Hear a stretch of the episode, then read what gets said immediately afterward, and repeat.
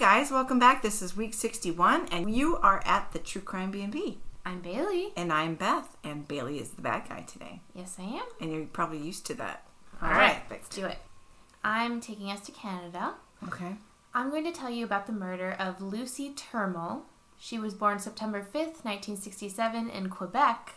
She moved at the age of 20 to a town called Banff, Alberta. Okay. It's a huge mountain range there in Alberta, and it's got a huge lake as well. So it's just a lot of people go there for the summer and also the winter, depending on what you want to do there. I've heard of Banff, and I'm not sure why I've heard of Banff. I don't know if there's some sort of an archaeological site or something there. I don't know. I just know it's popular for skiing and hikers and stuff like that. Okay. And Banff itself only has a population of people who live there year round of 5,000. So everybody else that comes in and out is usually just a tourist or a seasonal worker. Okay, so Very small. it's a little bit like that town where Yeah, Brian Stuka disappeared. Yep, exactly. So she traveled there at the age of 20 in 1987 and immediately began working as a taxi driver around the town. Okay. Mostly at night because it is a resort town and people who want taxis generally are intoxicated or whatnot, not from Yeah. the area. Yeah. Not that we know that from experience. What? Never. so on May 16th, 1990, three years after she moved there, so she's now 23 years old, she started her usual shift at 8 p.m. and successfully picked up several clients, earning her about a total of $100 that evening. Okay. At 1:40 a.m., she pulled up to a place called Works Nightclub, which is downtown in Banff. And while she's waiting in the lot to pick up whoever called her, she noticed one of her coworkers, also driving a taxi, is a few spots over, and so she starts talking to him, just passing the time until these people come outside. And that coworker was named Larry, and they spoke briefly until a man and two women approached Lucie and asked if she was the person who came to pick them up, and she said, "Yep, go ahead, get in the back." And they took off in the taxi. At this point, she got on her radio and talked to her boss, saying, This is the destination I'm headed to. It should take me this long, and then I'll tell you once I drop them off. Okay. A little while later, Larry also phoned in to Lucie's boss and asked if he had heard from her since picking up her last clients, the one man and two women. And the boss said, Nope, I haven't heard back, so let me go ahead and phone into her car and see if she answers. And she wasn't responding back to him. Uh oh. So Larry, who's still in the area, decides I'm gonna go. I know where she was headed to, so I'm gonna go that route and see if I see her car anywhere. And apparently, she also lived on that route, so he thought maybe she just dropped them off, went home, and just isn't in the car anymore. Okay. Larry starts going down that road, and he doesn't see her anywhere along that route.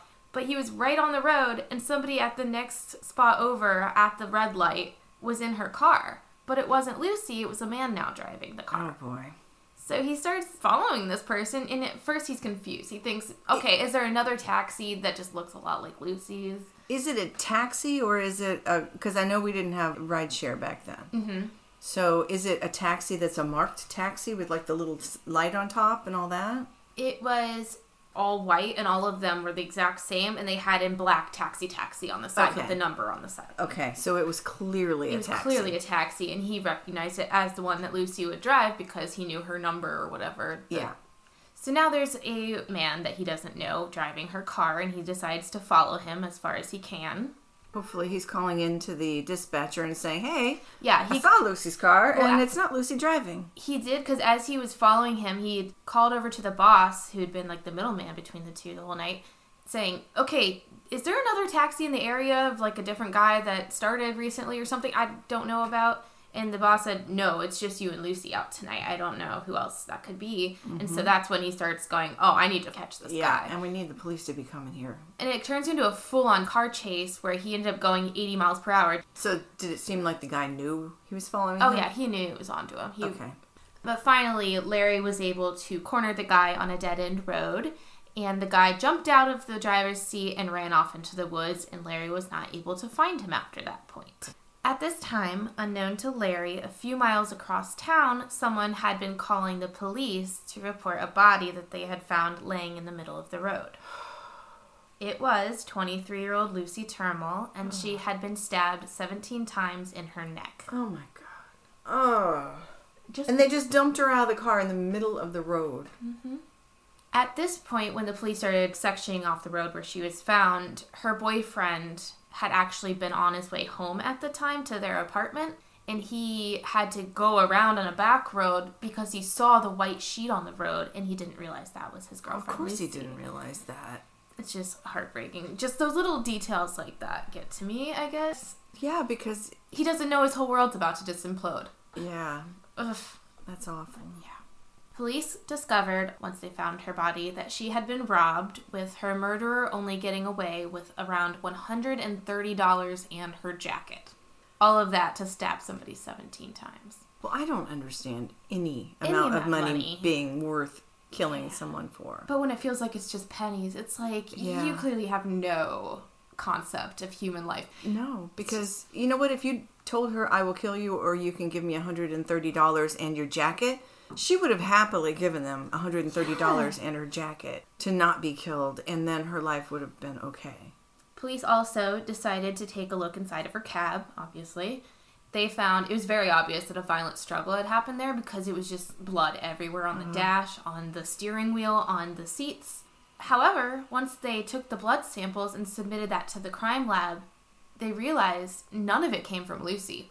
So whoever this guy was, she got him pretty fucking good in her scuffle with him. Wow. Yeah. So somehow, Somehow, I don't know if she cut him or if he cut himself because she was fighting him so hard. yeah, but then somehow she got stabbed 17 times and now she's in the middle of the road. They also found the murder weapon the same night discarded in a driveway, and it was described as a distinct hunting knife. And I think they meant distinct as in it was clearly a custom knife that not everybody would have. Right. And the last known drop off spot that Lucie had been driving to was a nearby hotel, so that raised suspicion that whoever had killed her had been someone visiting the town or somebody who was a seasonal worker working at the hotel. Okay. During the investigation, they went ahead to that hotel and interviewed all of the men that worked there. And they were surprised and overwhelmed because 70% of the young men working there as a seasonal worker had a criminal history. Oh, wow. so they're like, we don't even know who to look at first because, I mean, I guess if you're a transient person, that probably would make sense that that's the lifestyle you chose after having run ins with the law. But still, I mean, even in 1987, 1990 at this point, yeah. In she was- 1990, they had background checks. They had ability to yeah, find to- out if you're on some database someplace. Mm-hmm. They didn't have nearly the in- interconnectivity that we have now, though. But because there were so many people, they didn't even know who to narrow down as the suspect. It went cold for two years. A few years later, it broke back open in 1992 because an anonymous person called in saying that they suspected their roommate had committed the murder. The reasoning being, the knife found had been the exact same knife his roommate had had, and also the roommate had previously worked at the hotel, which is now called Banff Springs Hotel. Okay. At the time of the murder, the police had collected DNA from all of the male employees as they interviewed them, except for one employee, which, hmm. who refused at the time to submit any DNA, and that was his right at the time. Yeah. And I suppose that's probably most people's right. But if he's the only one who didn't give it, that does make him. Yeah, you would think, It kind of points the finger at him a little bit. like, why not? Why won't you? yeah, what did you do that you think you're going to get caught for? They're like, huh, funny that the one person who didn't submit any DNA at that time, now his roommate's calling and saying, yeah, I never saw that knife that he had ever again, and he worked at that hotel. And that guy's name was Ryan Jason Love, who at the time of Lucie's murder was only 18 years old. Ooh. And he had a record already by then? Nothing super violent until then. But after that tip was called in, two years later, the police went and asked him for a DNA sample again. He refused, and they had laws at the time where you couldn't force somebody to give it up. So they decided to go undercover. And I loved this. They posed as a gang. Okay. That sounds believable. I, I just try to imagine these police officers playing gang members. It's so funny to me at first. Uh, yeah, I wonder what nicknames they gave each I know. You know, it's like cutthroat. Scarface. I don't know. Yeah, Anyway, so they acted like a gang. And they told Ryan that they were recruiting new members and they would like to recruit him and ask him some questions. And so Ryan fell for it and starts spilling his guts to them. And during their recruiting process, one of the officers jokingly to scare Ryan plucked some of his hairs out of his head and then stuffed it in his pocket. Oh, wow. That's how they got his DNA and hair on file. To confirm that that was his blood found in the car. Well, good on them, but I, I'm amazed that he was stupid enough to fall for this right after they came to him and asked him. Yeah.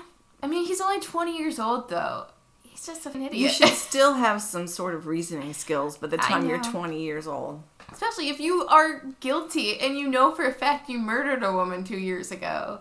Yeah. I and they know. just asked you for hair, and one of your prospective gang guys is yanking hair out of your head.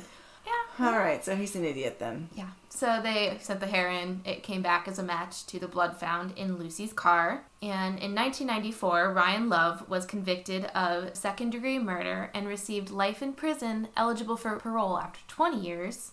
1996, once he realized two years after he was convicted, he realized he wasn't getting out of jail with appeals and stuff, so he finally confessed. And in his confession, he said he had been the man in the group of three people that Lucie had picked up that night. His female friends had been dropped off at a party, and he asked just to go back to his room at the hotel, and so that's why he was alone with her in that car that night.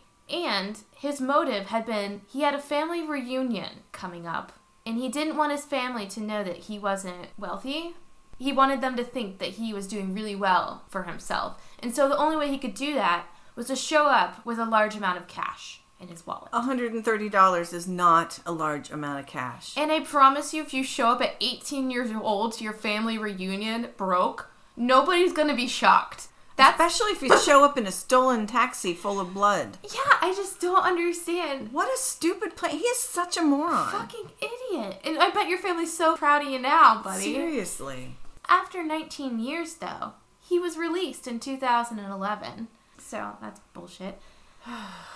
However, after several domestic violence charges and other crimes against women recently, including hmm. he was taking women home from the bar and raping them essentially, I am totally shocked that he would do such a thing. yeah, it wasn't even because he was raping women. It was because he was around alcohol and that was against his parole. But uh, because of that, they revoked his parole and he's been sent back to prison as of November of 2022. So he's had no punishment for the actual raping that he was doing. Nope. But because the women were intoxicated, they have no way of proving that they didn't give consent, and the women haven't come forward. The reason they know that he was doing this because he was pulled over multiple times by police who were trailing him with intoxicated women in the car. He's a scumbag. He's just a piece of shit, and he is back in prison. But I think it's a shame that he got ten years of freedom after that. yeah. And that's that's all I got today. And Lucie is gone forever while that douchebag is out hurting more people. Okay, I'm ready. Okay. Well, my story takes place in Wisconsin, so I tried to be as close to you as possible. I'm always. Yeah, that is pretty. It seems like we always have some connection in between our stories. Teri Jendusa Nicolai is the name she goes under now. She was born and bred in Wisconsin. She is a real Wisconsin girl. You can watch the videos of her and you know immediately where she's from. okay. She was born in 1965 out in the suburbs and she grew up with three siblings in a strong, healthy, loving two parent family environment. So she had a great growing up period. Mm-hmm. Teri was a good student. She had tons of friends. She had a likable, high energy personality and she was active and just overall had a great life. She graduated from high school and set out for college in 1983 at the University of Wisconsin Parkside in Somers, Wisconsin. And she quickly drew the attention of many people who just wanted to be her friend. She was just that girl. Mm. Everybody that met her liked her, just wanted to get to know her. She was bubbly, friendly, beautiful, likable, and she just had collected a large group of friends. Teri's friends obviously spent a lot of their time together socially because in college you just hang out. You go hang out in each other's dorm rooms or whatever. You go out to bars, you go to pub crawls. And among the people in her group was a young man by the name of David Larson. Over time, as the group got tighter and got to know one another better, Teri and David found that they really liked being around one another, just enjoying each other's company. But it didn't feel right. The timing wasn't right. So while they were good friends, they didn't take the friendship any further, and nothing romantic came of it. Okay. Over the years, they got done with school and they both moved on with their lives, going their separate ways, and eventually dropping out of touch. David had joined the Marine Corps and went off on a tour of duty. Teri met someone and had become involved in a long term relationship. But in 1995, just as David was discharging from the Marines, Teri's relationship had also happened to end, and by coincidence, they just ran back into one another. Okay. This time, the timing was good. They were both looking for the same things at the same time. They wanted a serious relationship. They were both looking for a family, and they also just remembered how much they had enjoyed being around one another. Because of their history, it seemed like an obviously good pairing, and Teri kind of was feeling her biological clock ticking if she wanted a biological family, so the long standing friendship began to turn into a romance. But as the relationship started to become more serious, Teri started to notice some things that she later looked back upon as red flags, but she didn't realize at the time were just things that really might be foretelling other more disturbing behaviors that she'll see in the mm-hmm. future. Because when we're young, we don't always recognize those things. When it's the first time you've seen those things, you're like, well, that's weird, but you don't quite always know that that means something bad. Teri was starting to notice that David had developed an issue with some bad temper and he was having outbursts. She felt like he seemed to have a hint of misogynistic attitude at times, but she chalked it up to the major life changes that he'd been going through and thought that while she didn't like these occasional aspects of David, they were manageable in light of the many other things that she did like about him. But I think most people know that if someone is needlessly rude to the waiter at a restaurant, or to the clerk at the store, or to the counter person at the hotel, that person has serious character flaws. That's not saying you have to accept terrible service, but if you're with someone who's maliciously taking out their bad day on someone who's just trying to do your job, then you're just a bad person. Mm-hmm. And Teri noticed over time that people in the service industry were frequent targets of David's nasty temper.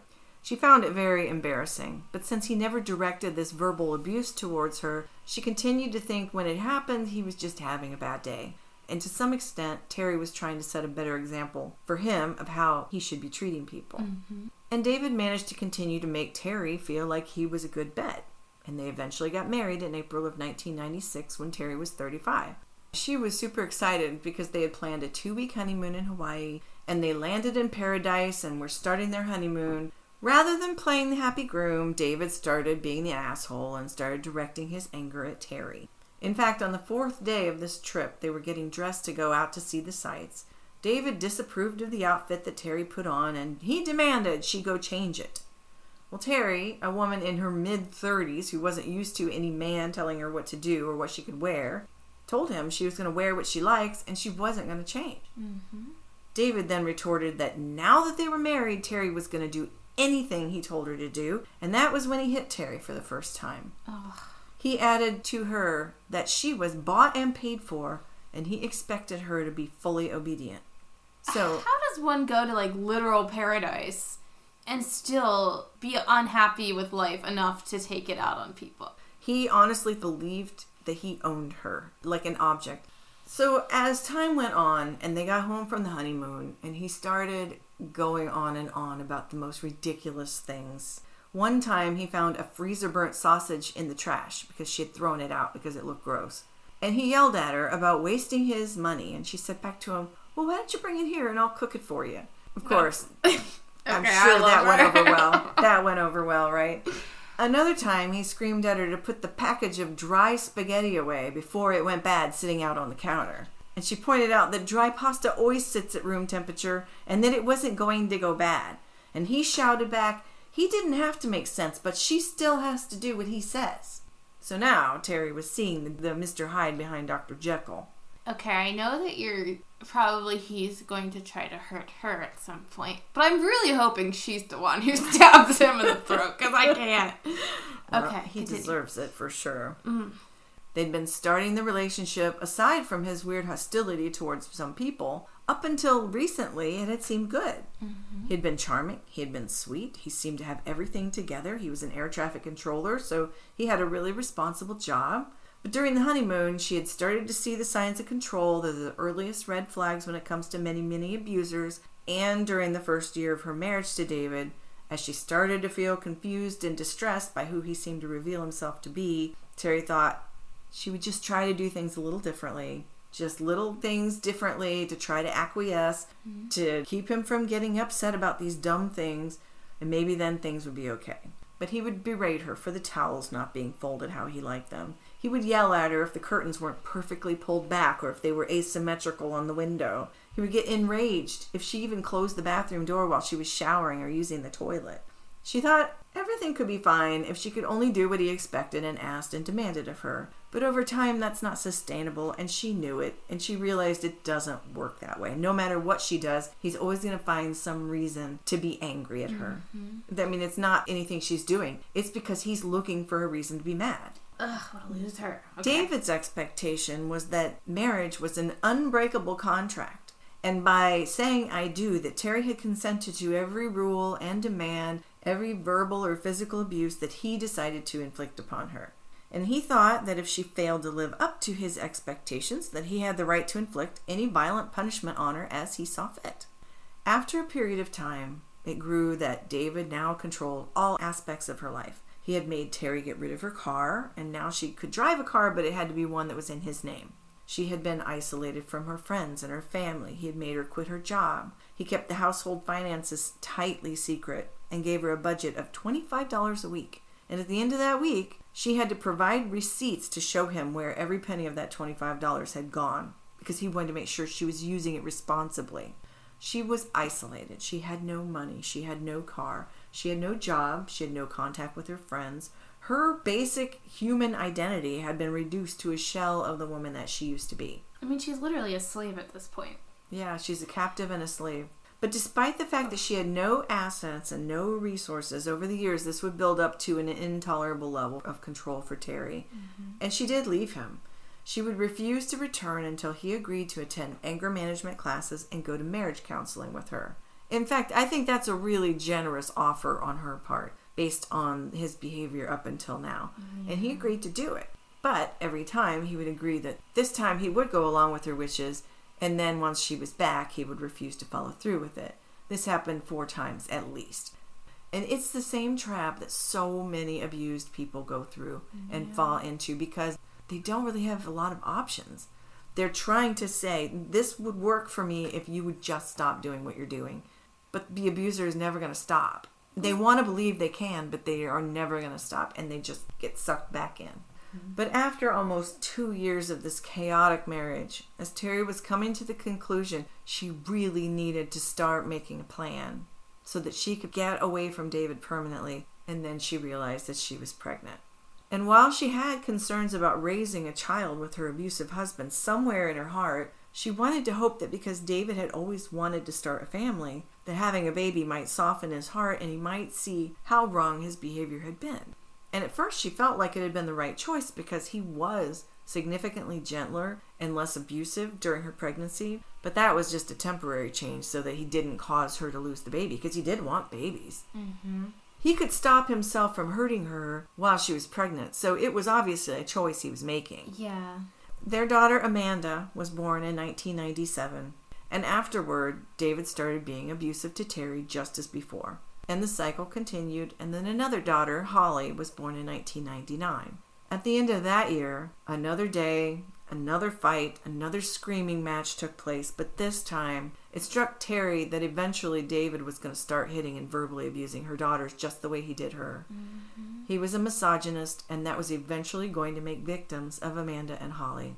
This conclusion that she came to at the end of 1999 was the impetus Teri needed to really make a change in her life. She took what little she could carry, along with her daughters, and escaped the three of them to a women's shelter.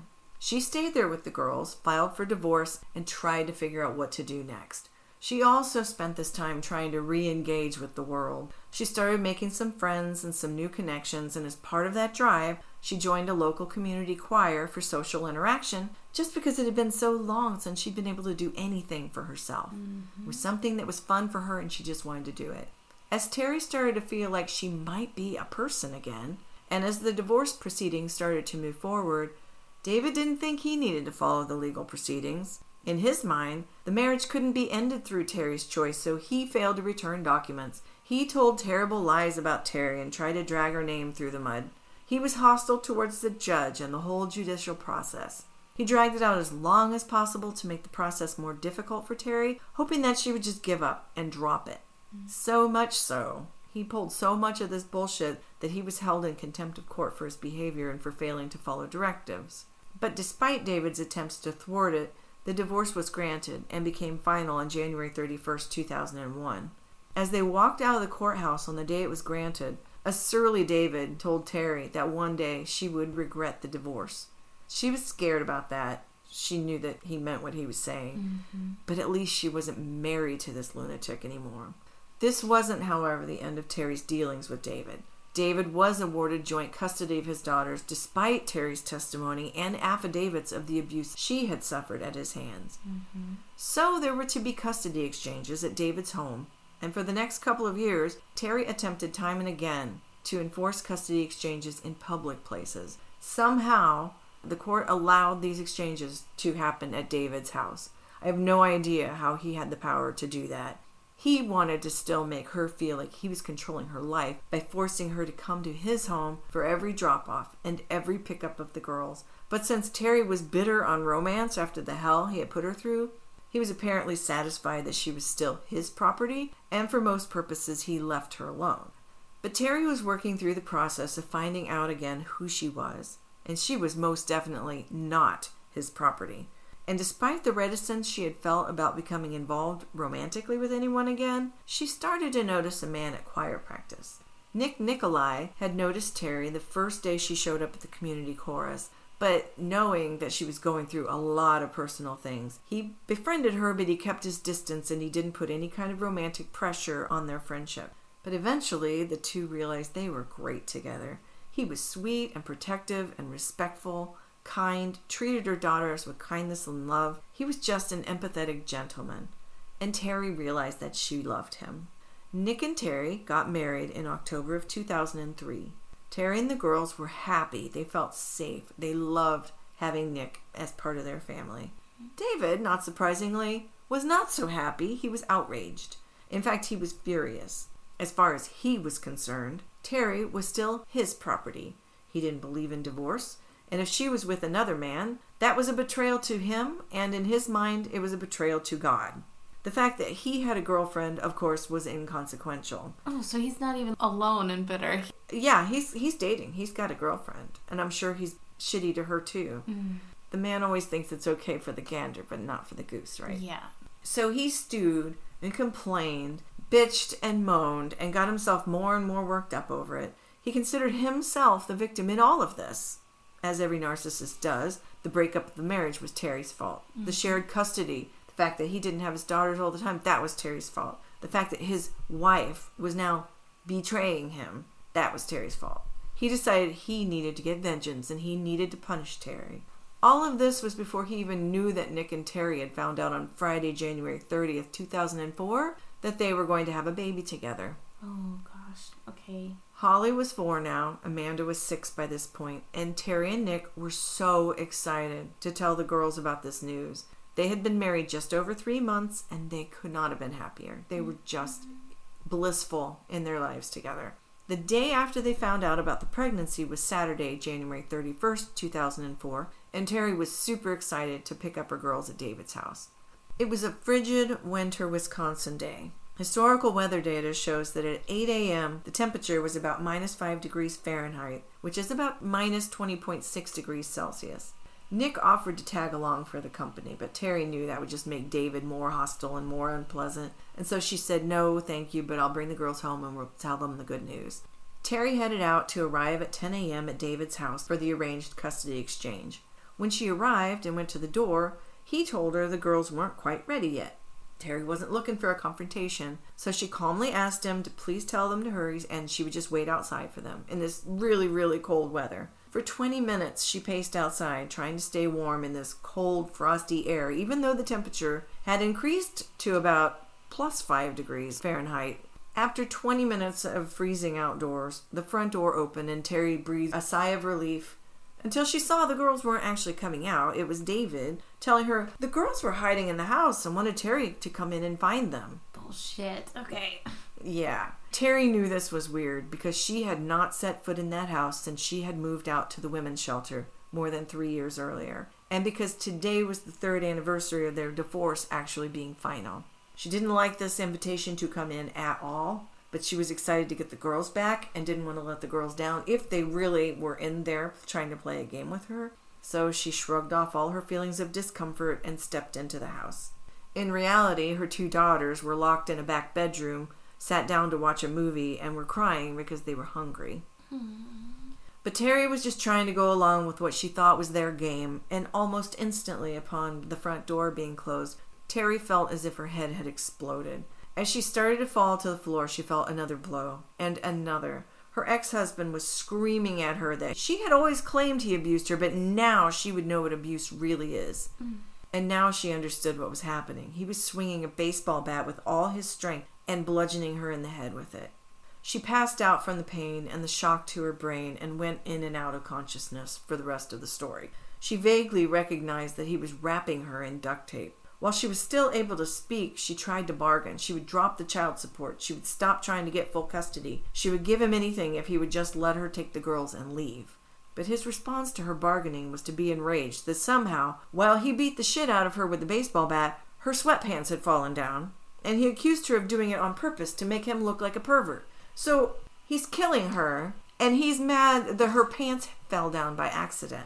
So he just continued wrapping her with duct tape, pants completely fallen off of her body and now laying on the floor over there. He finished wrapping her up, he picked her up and stuffed her down into a trash bin. He then packed the trash can with snow and loaded her in the trash can up into the back of his pickup truck and threw a tarp over the top of the bin in the bed of the pickup truck. Then he walked back into the house, and Teri, who could barely move anything and whose face was fully wrapped with duct tape, remembered she had her cell phone in her jacket pocket. He was inside for a while, so she used her thumbnail to slice the duct tape enough that she could actually get her phone out of her pocket. She had been beaten nearly to death. She was naked below the waist, crouched in the fetal position in snow in the bin. She's shivering and she's cold. Her eyes were so swollen that even if her face hadn't been wrapped in duct tape, she wouldn't have been able to open her eyes. But still, somehow, Teri had managed to cut the duct tape and she dialed 911. All she was able to communicate to the 911 operator was the home address of her ex husband because she could barely speak. Okay. Multiple times she said that address until finally the 911 operator got officers and EMS dispatched to the house.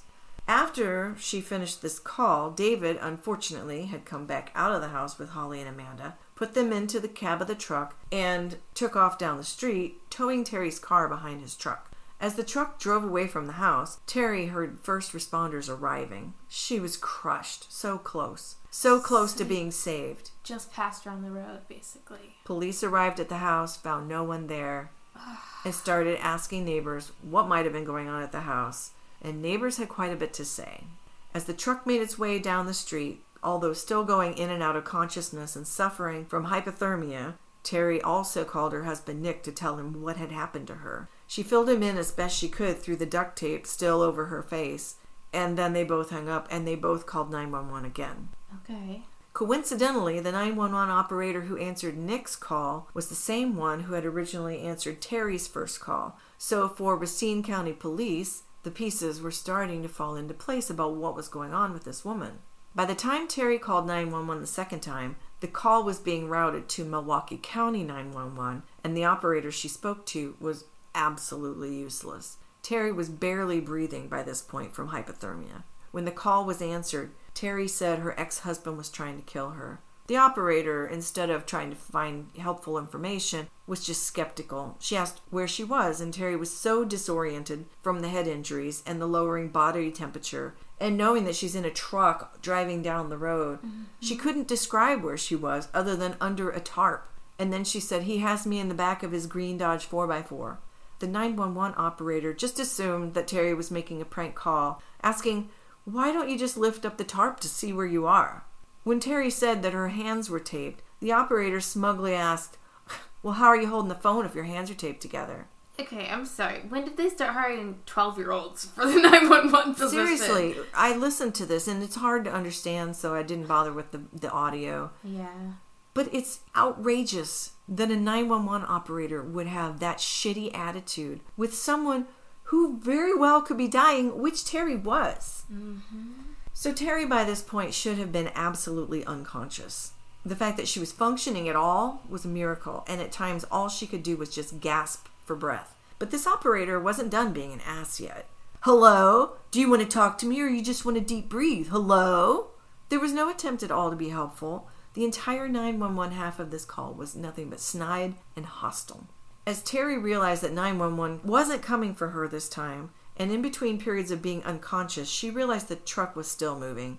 She thought, okay, if the truck's moving, maybe there are other cars that will see the truck. Mm-hmm. So she stuck her hand up out from under the tarp, hoping that somebody would see it and go, that ain't right, and intervene. Mm-hmm. But what actually happened was that someone did see it, but it was David. He saw her waving her hand. He pulled the truck over, stopped it, and pulled up the tarp. He smashed her again with the baseball bat, and he warned her that if she tried anything like that again, he would go back and get his 38, which is a 38 caliber gun. She knew he had a 38, so she took the threat seriously. But then there was another blow to Teri's psyche. As he walked back towards the driver's door, Teri's cell phone rang, and David heard it. He returned back to the trash can and he grabbed it away from her. Now Teri realized she was absolutely, fully alone, without a single way to reach out for any further help, and no one in the world except David knew where she was. But Nick still knows that David has her. Yes, because Nick was in touch with the police. So he's skedaddled out of town, though. Oh, yeah, he's 60 miles away from Racine now. David later stopped the truck again 60 miles from Racine in northern Illinois, where he unloaded the trash bin from the truck bed and opened up a storage unit that he had there in this storage facility. As he moved her into his storage unit, Teri decided she would play dead so that he wouldn't actually shoot her or hit her again. She didn't move. She tried not to breathe. She was already cold at the touch, so this was, in Teri's mind, the only chance that she had left to get out of this alive. David at this point doesn't know that she's called 911 unless he checked her phone log. So he probably thinks that he's going to stick her in there and no one's going to have a clue where she went. He shoved the trash bin into the storage unit amongst other miscellaneous boxes and totes and then piled things on top of the bin in the event that if by some miracle Teri did manage to get out of the tape and stand herself up, she wouldn't be able to physically get out of the bin. What is with you and the claustrophobia ones? I don't know. lately? It seems to be a theme, doesn't it? You just want to make me lose my sleep at night. Okay. And then he walked out of the storage unit, rolled down the door, and snapped the padlock shut. Teri kept telling herself that she could not die because she needed to get back to her two daughters. Because if she died, who would get custody? What Teri didn't know is that the police actually were doing everything they could to find her. They had mobilized nearly 100 officers to run down leads. The neighbors around David's house had told police that David left towing Teri's vehicle. Volunteers were back in Racine, traipsing through unfinished neighborhood developments just in case he had dumped her in a hole in an unfinished basement that would mm. soon be covered with concrete. Amber alerts had gone out on the vehicle because David had Amanda and Holly. Teri's car information was known because of Nick. The green Dodge 4x4 vehicle was known because of the neighbors, and pings were sent out trying to get a location on either one of their cell phones. A police search of David's house turned up Teri's pants in the middle of the living room floor, and then bloodstains all over the living room. So there was no chance of him getting away with this. He had to have known that. Right? Like, I don't know that he thinks anybody's called the police yet. That's true. So unless somebody saw him leaving with her or something, then they would. Right, and he probably had the truck backed up somewhere where he wouldn't be able to see him sticking the trash can up there. Yikes. But still, police had no idea where Teri could be. They had no idea at all. So the police worked all night and they found evidence, but they couldn't find Teri or Amanda or Holly or David Larson. David, like I said earlier, was an air traffic controller. So police decided to go to his workplace to interview people there, see if they could get any kind of new leads for other places to look for Teri and the girls. But what they found when they got there was David going into work for his Sunday shift as if nothing had happened. There was no sign of Teri or of their two daughters. And David was certain that no one could ever outsmart him, so when police asked him to come to the station to be interviewed, he agreed. He told police that he had had no choice but to drop his daughters off at his girlfriend's house because Teri had never shown up to do their custody exchange as expected yesterday. Hmm. And in typical narcissist fashion, he again tried to drag Teri's name through the mud, telling police what a terrible person she was, what a liar she was, how she had put him through hell for just years. And he told them how he had finally given up on waiting for Teri and left at 11:30 to take the girls to his girlfriend's house. Except that the police had arrived at his house after Teri's first 911 call and they had shown up there at 11:03 a.m. So he's saying that he was there for another 27 minutes after the police were actually in his house. Yeah. Now they had caught him in a flagrant lie, and the police had more confidence to challenge him on these other things that they had found that showed he likely had harmed Teri.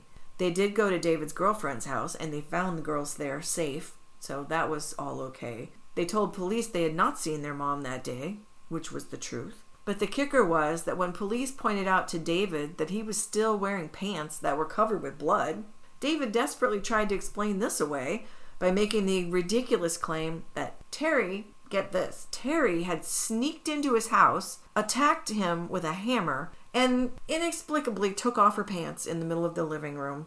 And he had managed to prevent himself from being injured at all, but he was forced to hit her 20 times with his baseball bat. But then he couldn't remember what happened after that. He totally blacked out. Okay. That's just, I don't even know. Yeah. Okay. So the police obviously know this is a lie because there's nothing that supports anything of that story. So they told him if there was any chance of her being found alive, for his daughter's sake and for his own sake, he needed to tell them where Teri was. But David, not caring about his daughter's future and being willing to risk everything just to hurt Teri, yawned and declined to answer and asked for a break in the questioning. It was more important to him that Teri die than to save himself from the murder charge. So he's literally just stalling so that hopefully the Yeah. more time that passes, she will pass. Yeah. But it turned out to be kind of a good thing that he asked for a break because now that they had the blood on his pants and they found her pants and they found the blood all over the living room, they had enough to detain him. So when he asked for a break, now he was going to go to a detention cell. And when you go to a detention cell, they take your personal effects. Okay. You don't go in there with your wallet and your belt and your shoelaces. You go in there in whatever they leave you The way with. that you came out of your mama. Maybe with a little more than that. But anyway, officers took his personal belongings, they put him in the lockup, and gave him the break, as the law required for them to do. When they searched through his belongings, in his wallet, they found a business card for a storage unit in Wheeling, Illinois, 60 miles south of where David lived. The police called the storage facility and asked, and the storage facility told them that David did have a unit there and had actually accessed that unit only hours ago. Police asked the storage facility clerk to please go check the Larson storage unit and listen at the entrance for anything unusual. After David had left her there in the storage unit, Teri had waited until it was quiet, called his name to check if he was still there, and when he didn't answer her, she tried as hard as she could to scream. It was really hard for her because she couldn't get much breath, her body was shutting down, but she did everything she could to get any kind of sound to come out of her body. So when the clerk went and listened outside the door, he heard diminishing sounds of someone who was in agony and feared that she was going to die there. So when he returned to the phone, the clerk reported that he did hear something, and it sounded to him as if someone might be trapped inside of that unit. Racine County Police jumped on the road, but told the clerk to call his local Wheeling, Illinois police at the same time because someone needed to get inside of that unit immediately. When Wheeling police busted open the storage unit only minutes later, they didn't initially see anything that looked like a trapped person, and they didn't hear anything at this point either, except that an officer noticed a trash bin that was duct taped shut for some reason. So they cut the tape, opened the trash bin, and found Teri inside about 1 p.m. on February the 1st, 2004. Teri had been trapped, half naked, packed in snow, gravely injured from all of those baseball bat blows, inside of this freezing trash bin for over 26 hours by this point. wow, a whole day? And she was, against all odds, still alive. But she was also so injured that the first responders feared trying to get her out of the trash bin might cause her even greater injuries. So they were left with little choice but to leave her in that bin until the paramedics made it to her. But at least the lid was off. At least she knew she'd been found. Yeah, and that can keep you going quite. Yeah, the, the hope that she had to feel by that point. She was taken to the hospital where it was found that her body temperature had dropped, and I would have thought it would be worse than this, but it had dropped from 98.6 degrees Fahrenheit to 85 degrees Fahrenheit. Her feet were so badly frostbitten that she lost all 10 of her toes. Her organs were stressed and her kidneys were shutting down. Her blood pressure and respiratory rate were dangerously low. Doctors later estimated that if it had taken them even one more hour to find her, that Teri would have been deceased by the time they found her. But on top of all that, Teri had miscarried the babies she had been so excited to tell her daughters about. Not to mention that the mental trauma of being locked in that tiny bin, in the fetal position, in snow, with all those injuries for that long is just inconceivable. Well, you know what I'm thinking is that pregnant women, at least the ones I've known, get really warm when they are pregnant. I wonder if that's why she did survive as long as she did. It's possible. Because her body was just naturally warmer because she was carrying. That's a possibility. It's a possibility. I don't know how many months she was. It was probably just a couple of months, but it's a possibility. sure, yeah. It's not something to rule out. 26 hours is insane. I thought you were gonna say like seven hours or Oh my god! No, when they when I read that and said it was some people say twenty seven hours, but I think it's more like twenty six. I can't imagine sitting in that way for one hour. Yeah, you would lose your mind. I I would lose my mind just from the claustrophobia, not to mention all that other stuff. Teri spent seven weeks in the hospital. She underwent 10 surgeries. She was in a wheelchair for several more weeks because of the damage to her feet, and this prevented her from getting up the stairs to go tuck her daughters in at bedtime, which really made her mad. She was also mad that she couldn't run anymore. It was estimated that David had hit Teri more than 20 times with the baseball bat. Police also theorized that had the crime not been uncovered as quickly as it was, and had Teri not been found, that from Larson's air traffic control position, he could look outside and see that storage unit in the distance from where he sat at his desk. He would have been able to look out the window knowing that Teri was either dead or dying, suffering in horrible and unimaginable pain. So Larson was charged with attempted murder, kidnapping, obstructing child custody, and interstate domestic violence. He was found guilty on all charges.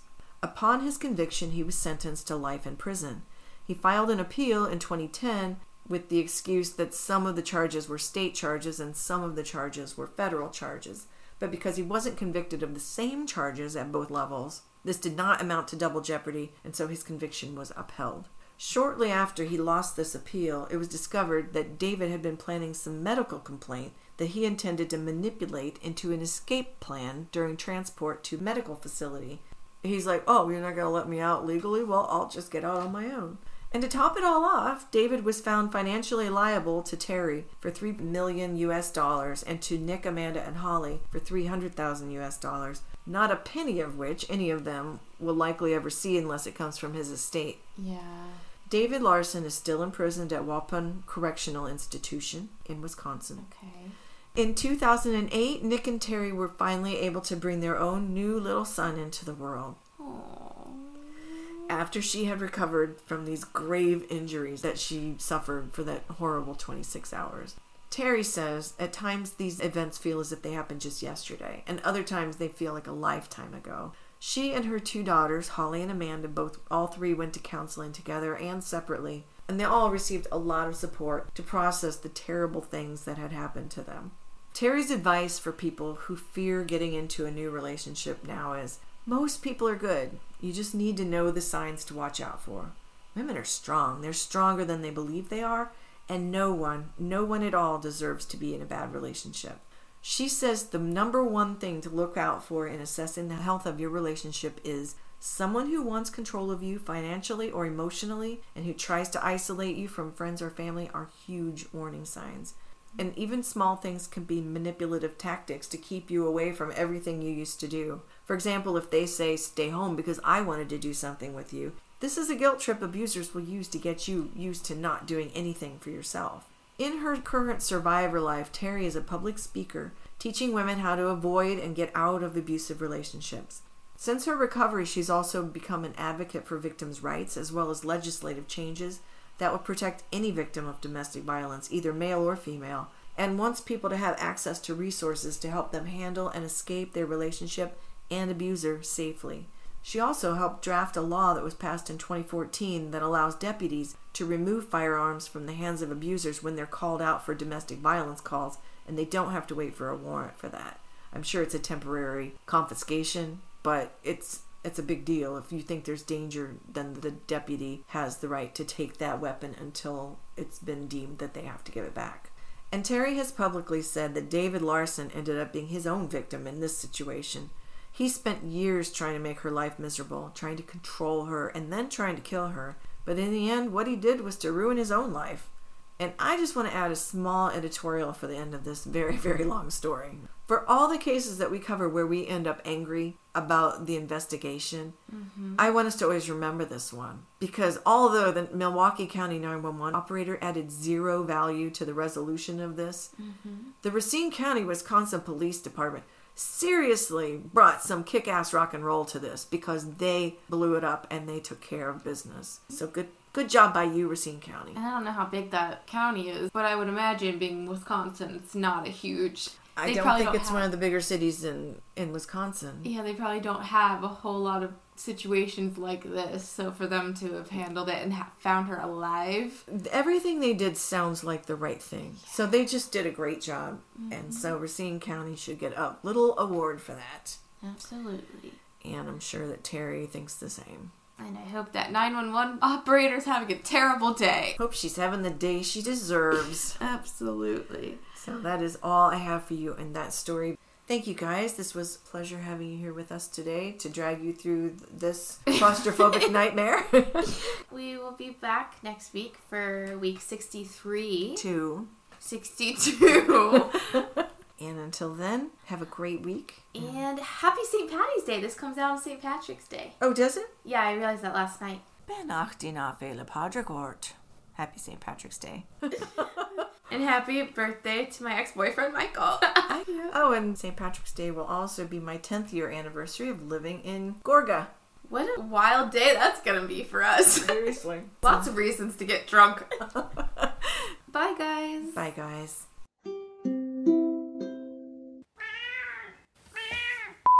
Okay, this is the sound check to see how annoying that leaf blower is outside down the street. Getting louder. I think he's coming close. If he's gonna get this close, you might as well Blow us. blow me. Blow me.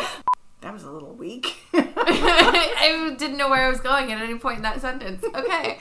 Go ahead, get in the back. And they took off in the taxi. Without her? No, sorry, with Lucie driving.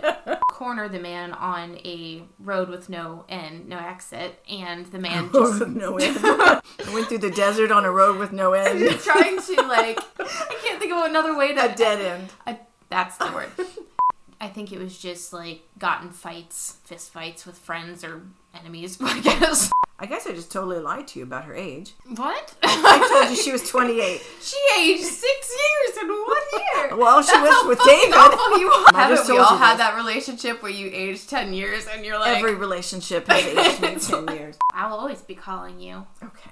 even two hundred years from now. Well, I won't be able to do much, but you can still try. I'm gonna have cell phones buried with both of us, even though we're both being cremated slash at the body farm. Anyway,